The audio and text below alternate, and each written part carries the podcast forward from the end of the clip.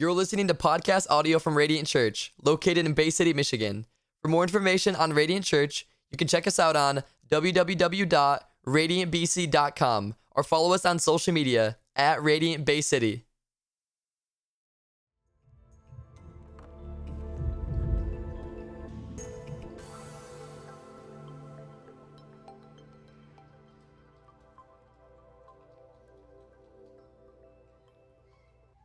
All right. Well, good morning once again, Radiant Church. Hey, can you believe it's August 15th already? Gosh, where is the summer going, right? No? Anybody? Right? Anyways, there's a tree in front of my front yard and it's turning colors already. I'm like, what? I just want a little bit more summer. I don't know why I started that way, but anyways, hey, good morning. and if you're new here, my name is Marco. I'm the lead pastor. A lot of I got a lot of blank stares, so let's just move on to the message here. Awkward. All right. Uh, my name is Marco. I'm the lead pastor here. Welcome to Radiant Church. So glad you're here. If it's your first time, man, uh, big welcome to you. We're, we're super excited to have you worship in this house with us. If there's anything that we can do to serve you, to bless you, please let us know. Well, today we are in part number eight of our message series, Kingdom Manifesto. And this has been a message series on the Beatitudes. And the Beatitudes are found in Matthew chapter 5. Uh, Matthew, Mark, Luke, John. Matthew is the first gospel there. And the Beatitudes are actually sort of the introduction to Jesus' Sermon on the Mount. If you want um, to, to read one of the most challenging sermons of Jesus, I just challenge you to open up your Bibles to Matthew 5 through 7 and read that tonight, read that this evening, and you will find some of the most profound and countercultural words and challenging words, really uh, from the mouth of Jesus. And these Beatitudes, what they are is they are eight character traits that identify true followers of Jesus Christ. And I know I sound like a broken record because I say it every week, but I'll say it again. We discover again that these Beatitudes are counterculture and counterintuitive. And the reason for that is because this Jesus has an entirely different vision for blessing than we do, right? We think blessing looks one way, and Jesus flips that upside down and he says, Now, really, blessing actually looks like this. And then he goes into a blessed are the poor in spirit, right? Blessed are those who hunger and thirst for righteousness, so forth and so on. We'll, we'll read all of those this morning, actually. We're going to camp out on the last verse, uh, the last few verses, where we will see our last beatitude for this series. So, if you have a Bible with you or a smartphone, I'd love for you to join me. If you don't, make sure uh, you can follow me along, and the words will be behind me. Matthew chapter 5, here's what the word of the Lord says. Matthew, he was a tax collector, he was a Gentile, he was writing this, or Jewish, I'm sorry, writing this, and here's what he writes. He says, Now, when Jesus saw the crowds, he went up on a mountainside and he sat down. His disciples came to him and he began to teach them. He said, Blessed are the poor in spirit, for theirs is the kingdom of heaven. That was week number one of our series. Blessed are those who mourn, for they will be comforted. Blessed are the meek, for they will inherit the earth. Blessed are those who hunger and thirst for righteousness, for they will be filled. Blessed are the merciful, for they will be shown mercy. Blessed are the pure in heart, for they will see God. I love that one, by the way. Blessed are the peacemakers. It's hard to make peace in the, a world full of hate and violence, but this is what Jesus says Blessed are the peacemakers, for they will be called children of God. Verse number 10, here is our beatitude for today. Blessed are those who are persecuted and because of righteousness, for theirs is the kingdom of heaven. And then he continues to elaborate on this. Blessed are you, all of us, disciples then and there and here now. Blessed are you when you when people insult you, persecute you, and falsely say all kinds of evil against you because of me. Rejoice and be glad because great is your reward in heaven. For in the same way they persecuted the prophets who were before you. Jesus says that we're blessed when we are persecuted. What is going on here in this text? Why would that be a blessing? That sounds absolutely backwards from what most of us would think a blessing is. Let's take a moment, let's pray before we get into the rest of the message. Um, Father in heaven, we love you. We thank you for today, and we thank you for your presence with us. And we thank you for the benediction that we prayed earlier, God, that may your favor rest upon us and uh, may your presence be on us, God. May uh, you guide us and lead us today, Lord. And we submit to all that you have and all that you say in your word. God, would you give us ears to hear what the Spirit might say? Um, Lord, would you open up these words that Jesus has just proclaimed? And would you help us to not just hear them as words, but as life? God, you said that your word is full of life and the Spirit. And so, God, uh, by your Spirit, open up deaf ears, unlock deaf ears, and open up uh, blind eyes. And God, would you soften hardened hearts? My guess is that uh, a room this size, there's somebody in here who has a hard heart, but soften it so they truly could hear from you this morning. Lord, we pray that you might challenge us Convict us, God. Change us in that when we leave uh, the doors behind us, God, that we might be a changed people. We thank you for it. We receive everything you have for us, God. In Jesus' name, amen. In the 16th century, there was an English preacher by the name of John Foxe, and he created a book that would, uh, that would become known as the second most important book in history next to the Bible. That book would be called Foxe's Book of Martyrs. You may have heard of this book before. It's a compilation of the stories of Christians in the early church who gave their life for the gospel, who were killed, who were martyred. In the year 1571, there was a, a church council, or a, they call it a, con, a convocation. It's kind of the fancy name for that. They met and they decreed that, the, that Foxe's Book of Martyrs would actually, listen to this, in, the, in 1571, would be chained right next to the Bible. Isn't that crazy? In select churches, in cathedrals, and in religious buildings all over. For why? For what reason, anyways? Well, they wanted believers, people of God, to know and to remember that when they walked into the house of the Lord, there, there they would see a Bible upon entrance and the Fox, Foxe's Book of Martyrs, and that they would remember Jesus' words that if any man or woman would come after me, he would or should deny himself, take up his cross daily, and follow me. Those words were being lived out by Christians every single day, all over the world. You see, here's the reality that for 2,000 years, Christians have triumphantly overcome stonings. They've triumphantly, triumphantly overcome beatings, burnings, wild beasts Roman Colosseums, and all sorts of forms of evil to proclaim the one true name, Jesus Christ. You see, this idea of, or these examples of believers giving their lives to follow after Jesus sheds a whole new light on what it means to be a disciple or what it means to answer the call of God. Indeed, our heritage as Christians is a heritage. You, you may not know this, but it's a, it's a heritage of suffering and persecution. You see, we may not have yet experienced such atrocities, but even so, we should never take these stories lightly. And we should never forget the men and women who made the sacrifice, this, this, the ultimate sacrifice, because after all, these are our brothers and sisters in Christ. They're family members to us. And it matters what they went through. Their stories matter.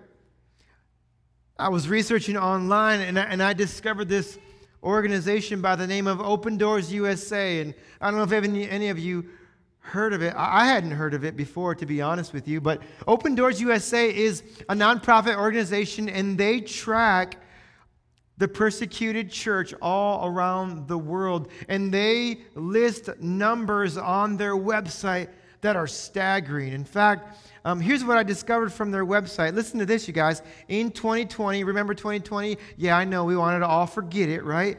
But in 2020 alone, on average, eight Christians a day were killed for their faith. Eight Christians a day were killed for. This was just last year, by the way. I don't want any of us to think, oh, yeah, that's an ancient history. Yeah, I heard about that in the first century. I read that in history class. One of my professors in, you know, in, in college told me about that from, you know, hundreds of years ago. No, no, no. This is last year. Eight Christians a day were killed for their faith. And on top of that, every single month, on average, 309 Christians were unjustly imprisoned for their faith. It means they went to prison for their faith. Think about that. Think about that if you had to go to prison for your faith. In fact, on their website, they list the top 10 most dangerous places in the world for Christians to live. USA wasn't on there, just so you know. But I'm going to give you three of them, the top three, because we don't have time for 10.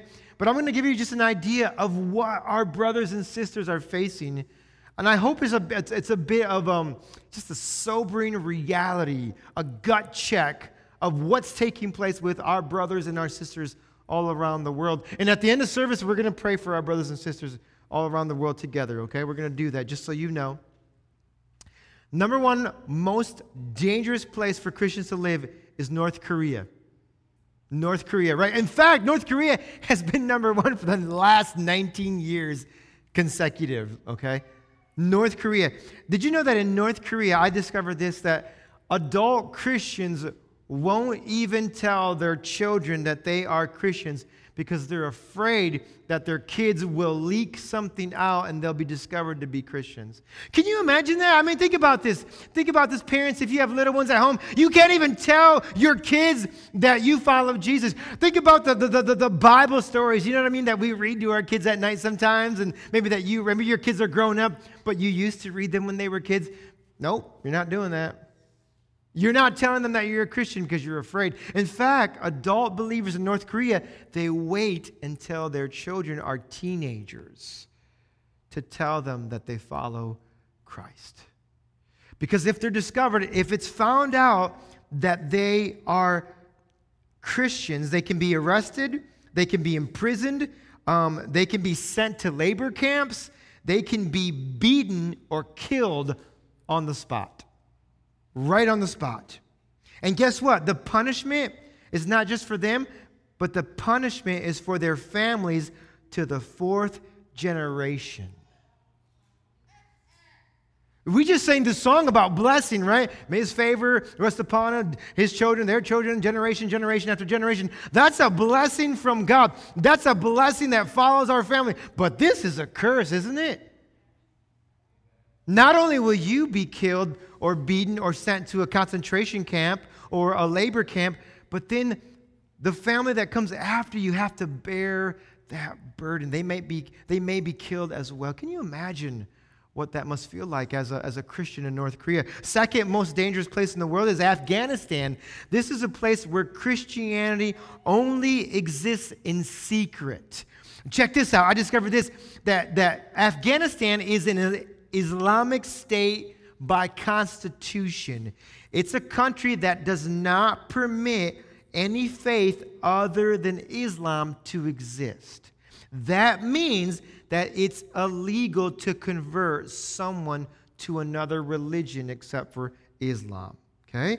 To convert to a faith outside of Islam is equivalent to treason because it's seen as a betrayal to family, to tribe, and to country. Those who are discovered to be Christians, check this out, are sent to mental hospitals because they think that no one who has sanity would ever depart from the Islamic faith. Let that rest on you for a moment.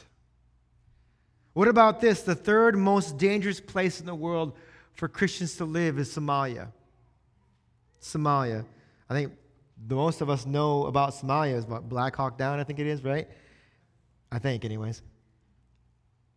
Somalia is a place where, where Christians are hunted for their faith. Listen to this 99% of Somalia's, Somali citizens are Muslims. 99%. Any minority religious groups are heavily persecuted. There's an extreme, uh, extremist group known as Al Shabaab. I think I'm, I hope I'm pronouncing that right. But listen to this Al Shabaab, they have said repeatedly, they have expressed the desire to eradicate Christians from the country. Total eradication. But check this out despite the risk and the persecution in Somalia, the church is growing there.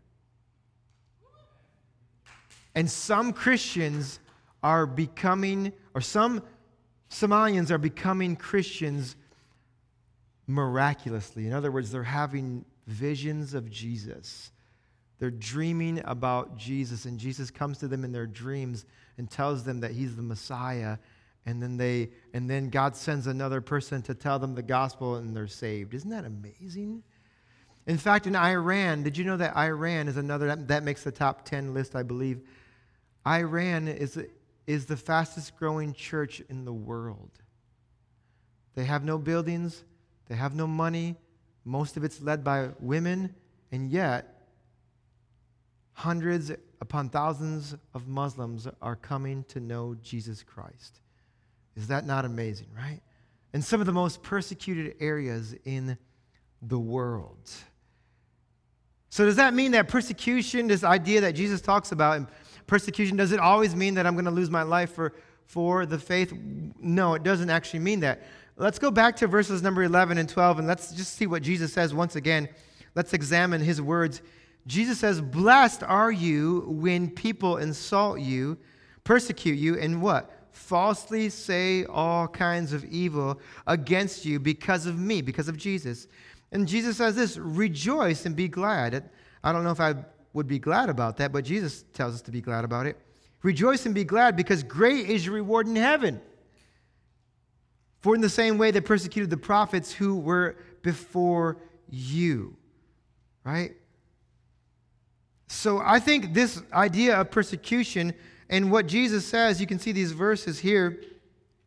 Um, it's this idea, it's not just being killed for your faith, but it's this idea of being hated, of being spoken ill of, and when all kinds of evil are said against you because of your faith. Okay? Here's the definition of persecution. Here's one definition. At its core, persecution is active opposition to the people of God because of their commitment to Christ. That's the one definition of persecution. And, and Jesus says, listen, in the same way that the prophets were persecuted or hated, in the same way that will happen to you. Now, if you open up your Bibles sometime and you just read the Old Testament prophets, you will quickly discover they were not popular, okay? Like they weren't being invited to all the parties. They didn't have a whole lot of friends. I was I'm reading Ezekiel a couple of weeks ago, and just the first few chapters of Ezekiel, God gives this mission to Ezekiel, and he says, I just want you to know they are a stiff-necked, rebellious people, and they're not gonna listen to you. Well, that's cool. That's thanks for that, God. That's awesome. It's like taking, it's like, it's like saying to me, Pastor Marco, I'm going to send you to Bay City, and it's going to be a hard-hearted, religious, fundamentalist, uh, stiff-necked people, but there's going to be a small remnant who are going to love me and follow me. But man, it's going to be hard soil. Well, that sounds fantastic. Okay, God, I'm, I guess I'll do it, right? Well, that's the message of the prophets, right? So yes, uh, persecution can mean that you're killed for your faith, but persecution can also mean that what? You're, you're hated. You're hated. Listen to this. Jesus says this in John 15, um, 18, 18 through 21. He's speaking to his disciples. He says, If the world hates you, by the way, it's underlined there, If the world hates you, just keep in mind it hated me first. Jesus is saying, listen, I just, just let you know, I was hated too. If you belong to the world, that's us, that's his disciples then and there, it would love you as its own. As it is, you do not belong to the world, but I have chosen you out of the world, and that is why the world hates you. Remember what I told you a servant is not greater than his master. If they persecuted me, they will persecute you also. If they obeyed my teaching, they will obey yours also. They will treat you this way, not because of you, they would treat you this way because of my name, for they do not know the one who sent me. And Jesus is like this sobering reminder. He says, Hey, I just want you to know, hey guys, if they hate you, uh, well, they hated me first, just so you know. I, they, they, they did that to me first. And if they persecute you, if they um, treat you illy, uh, you know, uh, ill, if, if, if they hate you, if they say bad things about you, oh, I want to just remind you, yeah, they did it to me too, and they persecuted me. And the reason that they're doing this is because they, they don't know uh, the one God has sent. They don't know Jesus. Jesus is, is reminding us of what is to come. Did you know this? In fact, Timothy, or I'm sorry, um, Paul in the New Testament, one of the letters, this is uh, 2 Timothy, Paul uh, um, tells or writes to Timothy, and notice what Paul writes. He says, In fact, everyone who wants to live a godly life in Christ Jesus will be persecuted. You know what I think when I read that verse? Here's what I think, and this is just me. I don't know if you do this, but this is what I do. I think this everyone eh, Look, ev- no, eh, Paul, everyone? No, come on, come on, come on. Paul, really? Paul, everyone? Are you, you, are you sure? And the Greek word means everyone. everyone. What Paul is doing is, is Paul is essentially saying this. Paul sees that there is such a tension, that there is such a divide, there's such a difference between the ways of uh, the Christian and the way that he or she lives their life and the ways of the world and the way that they live their lives, there's such a divide that at some point there's going to be opposition. At some point there's going to be a conflict. It just has to happen because we're so different. In fact, a biblical worldview and a secular worldview essentially have nothing in common. A biblical worldview believes in the supernatural right? A worldly, a secular worldview does not believe in the supernatural. It only believes in what they can see and feel and touch with their own hands and what they see right in front of them. There's essentially nothing in common with those two worldviews. At some point, Paul says there's going to be conflict, you're going to be hated. And these words about Jesus, about persecution, listen, they're relevant um, for us today, not just because we know about millions of Christians that are being persecuted all over the world, but they're also important for all of us today. Why? Because that means for all of us, to some degree or another, if we're serious, and that's I think that's the that's the, the phrase of the clause, if we're serious about putting God first in where? Well, let's see. It, about putting Him first in our work, in our home, in our school, in our leisure, we too will face some type of opposition sooner or later, okay? It's important for us to realize this. And so here's what I want to do. Um, we've looked at some of these verses. Why does this matter, Pastor Marco? I want to just give you three things that, uh, three, three reasons why this is important for us to know today in 2021. And here's the first thing I want to mention to all of you today. Number one, we shouldn't be surprised when suffering for our faith takes place, okay? We shouldn't be surprised or shocked when suffering takes place for our faith. Notice what Peter writes. Peter writes to disciples in Asia Minor. They were experiencing persecution. He says this Dear friends, do not be surprised. Don't be surprised at the fire ordeal that has come on you to test you, to test you, as though something strange were happening to you. Peter's like, don't think it's something strange or odd. That no, it's going to happen. But rejoice, same words as Jesus, rejoice inasmuch as you participate. That word is underlined, I'll get there in a moment. In the sufferings of Christ, so that you may be overjoyed when his glory is revealed. If you are insulted because of the name of Christ, you are blessed. for the Spirit of glory and of God rests on you. Again, Peter tells believers don't be surprised, don't, don't be shocked, it's going to happen. And that word participate, if you could go back one verse, if you wouldn't mind, that word participate is actually the word um, koinos. And that word is where we get the word koinonia. Now, a lot of Christians know the word koinonia because it's the word that we use for fellowship, right? Um, fellowship is one aspect of that word, but really, koinonia, a better definition of koinonia is this it's sharing, it's having things in common, all right? Sharing or having things in common. That's the word that is used of the apostles in the New Testament in the book of Acts. They had koinonia. What does that mean? It means they had all things in common. They shared belongings. They, they passed them to one and another. What was mine was yours. What yours is mine, kind of thing. That's, that's what they, they participated in. And so, what Peter is saying here is he's saying that when you participate in persecution or suffering on behalf of Jesus, he says, I want you to know that you have that in common. You share that with Jesus. Does that make sense? You and Jesus have something in common. That's what he's trying to say here. You share in the same sufferings and the persecutions of Christ. The second thing I want to highlight for you this morning is this is that we should see suffering or persecution as a test of our discipleship. I know we don't like to hear that, but that's what Peter said. Remember, he says, Don't be surprised if these, this fiery ordeal has come upon you to test you well, Jesus actually refers to this as well when Jesus, is, when Jesus talks about uh, the, the parable of the sower. Some of you remember the parable of the sower. It's a, it's a story about um, this, this person who goes out and he sows seed on different land. You remember this? and the different land represents um, different types of human hearts or, or the conditions of the human heart. There's four different types, essentially, is what Jesus is talking about.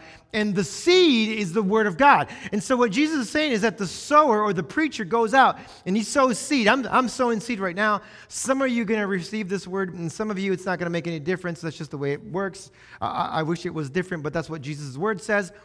And the idea is, is that some people It'll fall on their heart and they'll receive it, but then they're going to fall away. Here, let me show you this. This is Jesus. He says this Mark 4 16 and 17. He says, Others, like seeds sown on rocky places, hear the word and at once receive it with joy. Well, that's good, right? That's we all want that. Every preacher wants that.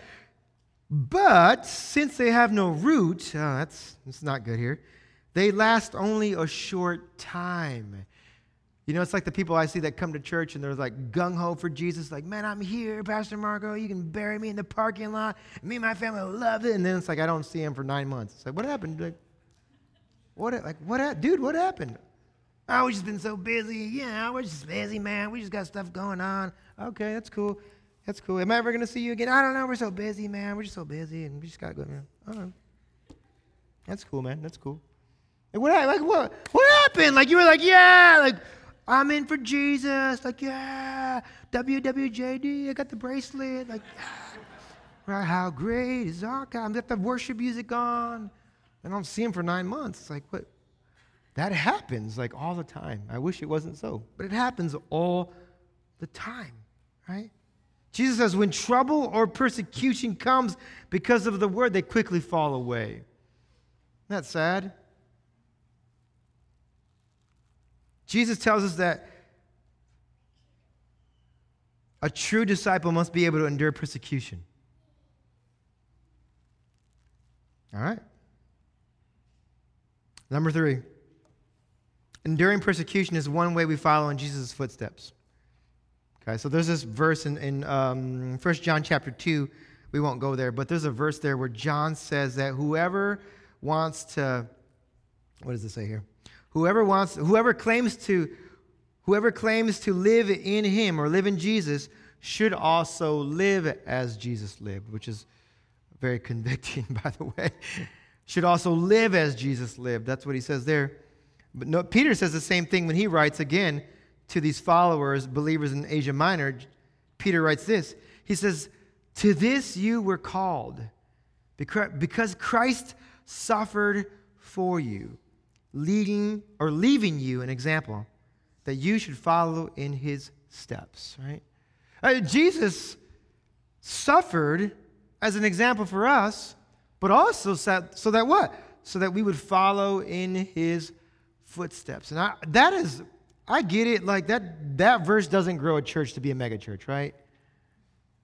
Thousands of people are not going to come flocking to Radiant to hear that verse.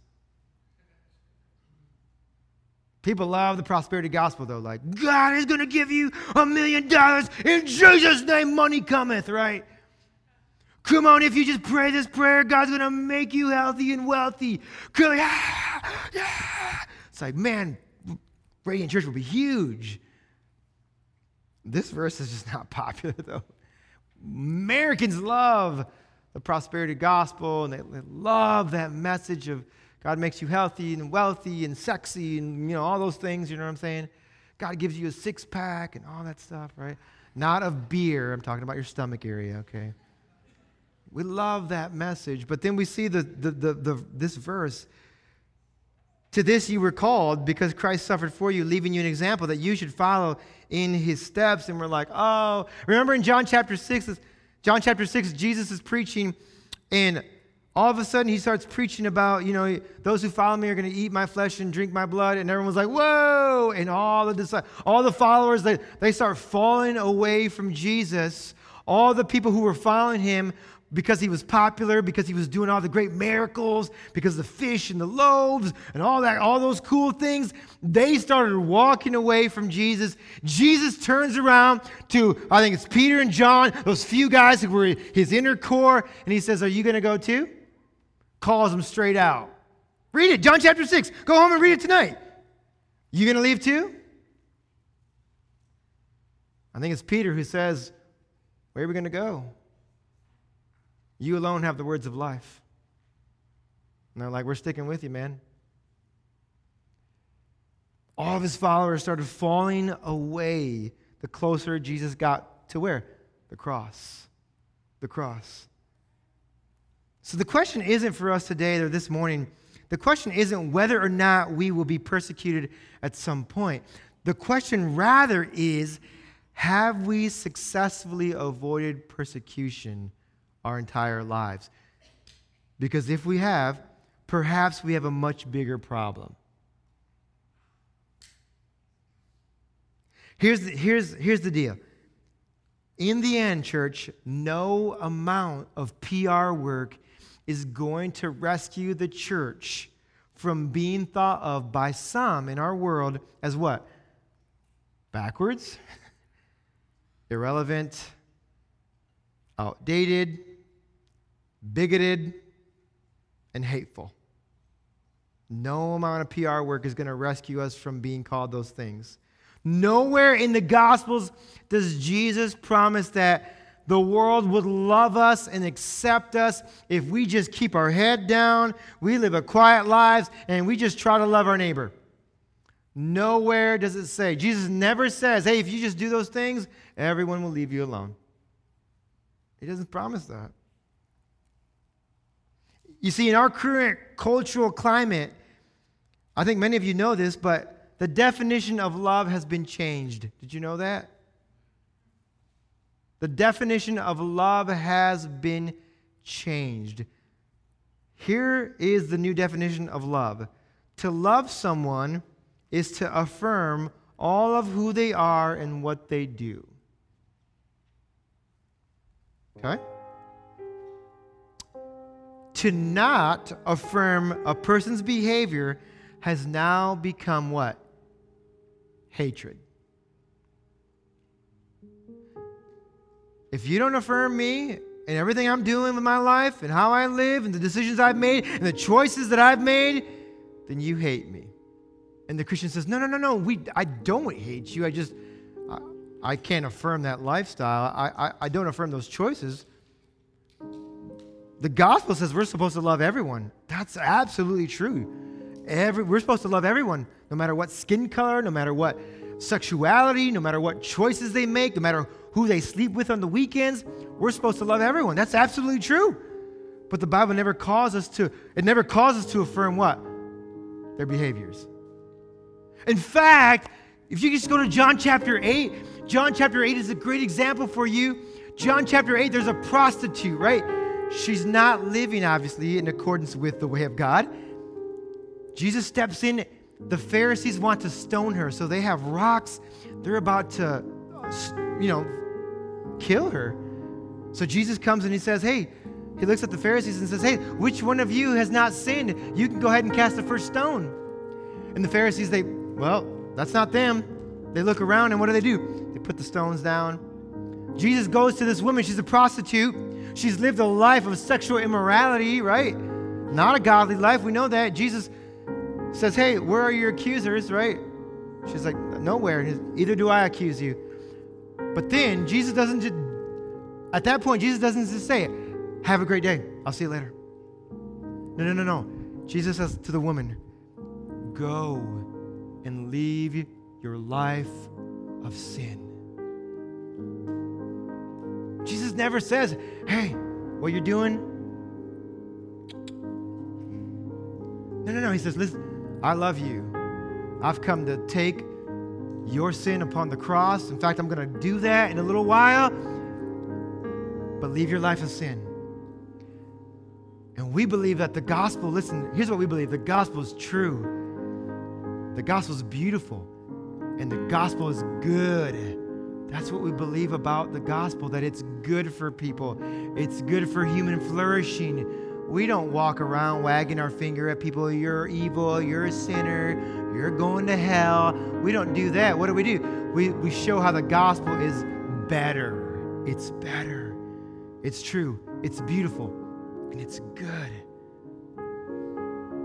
But the definition of love has been changed.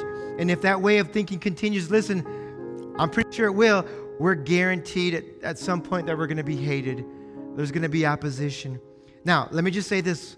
On the flip side, we do need the humility to see where we've been obnoxious, okay? Where we've been unintelligent and where we have just been plain mean to people. Now, if we have been those things, then we need to what? Own up to it, right? And repent. But let me just say this let's not assume that bad press with the world means that we've done wrong by God, okay?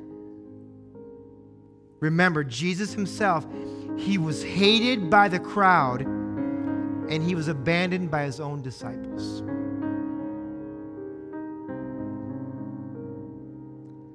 Martyrdom is true. Martyrdom, giving your life for Jesus, is a special category set aside for some people.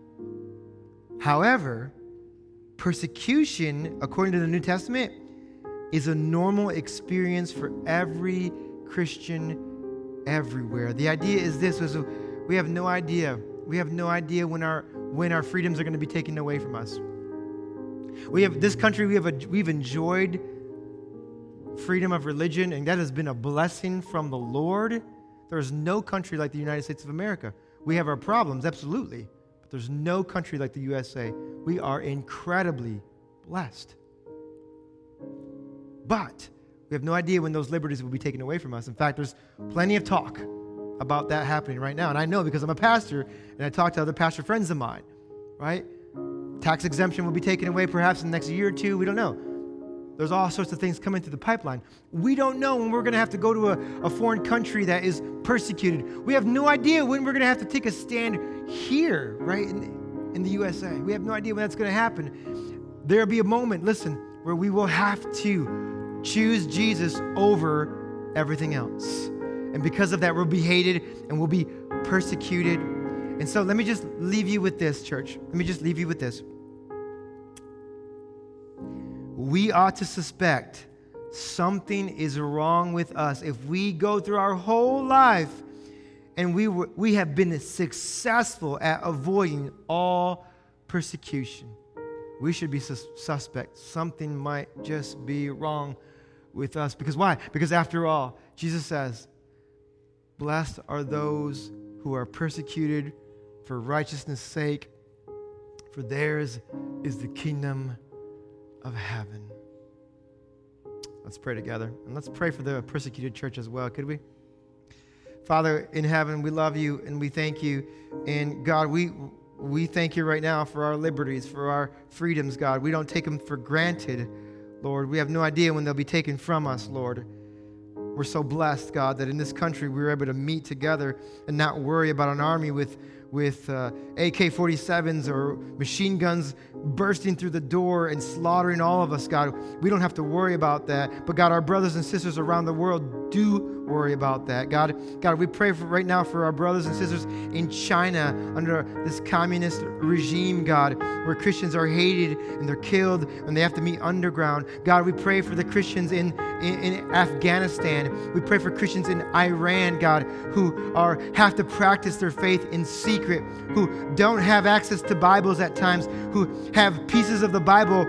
Uh, pieces of pages ripped out that are stuffed in their pockets that they carry around with them. God, they've memorized verses because they can't even get a Bible. God, and here we are in the United States. We have Bibles everywhere and we don't even read them, God. God, forgive us for taking such liberties for granted, God. God, we have no idea, but God, what we do know is that our brothers and sisters right now around the globe are suffering for your name's sake, God. And one day, God, we will experience something similar. It may not be to the degree of what they experience, God, but we will be hated. We will be insulted. God, things will be said of us that are despicable. God, we, we will be marginalized, ostracized. And in that day, God, would you give us the courage to follow you? Lord, I pray for Radiant Church, these people right now. God, there's going to come a day where, where going to church is going to be hated. They're, they're, they're going they're to be afraid to go to church. God, I pray that you would give this body courage when that day comes, God, God, that they would be fearless. God, give me courage, God, that when my preaching is unpopular, when it's seen as hate speech, God, and I know that that day is coming. I know it is, God. Give me courage, God, that I'll go to prison, God, for the gospel. God, give me courage in that day, God, that I'll give my life for Jesus. God, give me courage to be a man of God that would give my life for the gospel. God, we thank you. We pray for our brothers and sisters, God. Protect them, bless them, God. And thank you, God. Even despite the persecution, we thank you that Matthew 16 is true, that the gates of hell will not prevail. And God, you will build your church. We cling to that promise and we love you. In Jesus' name we pray. All God's people said,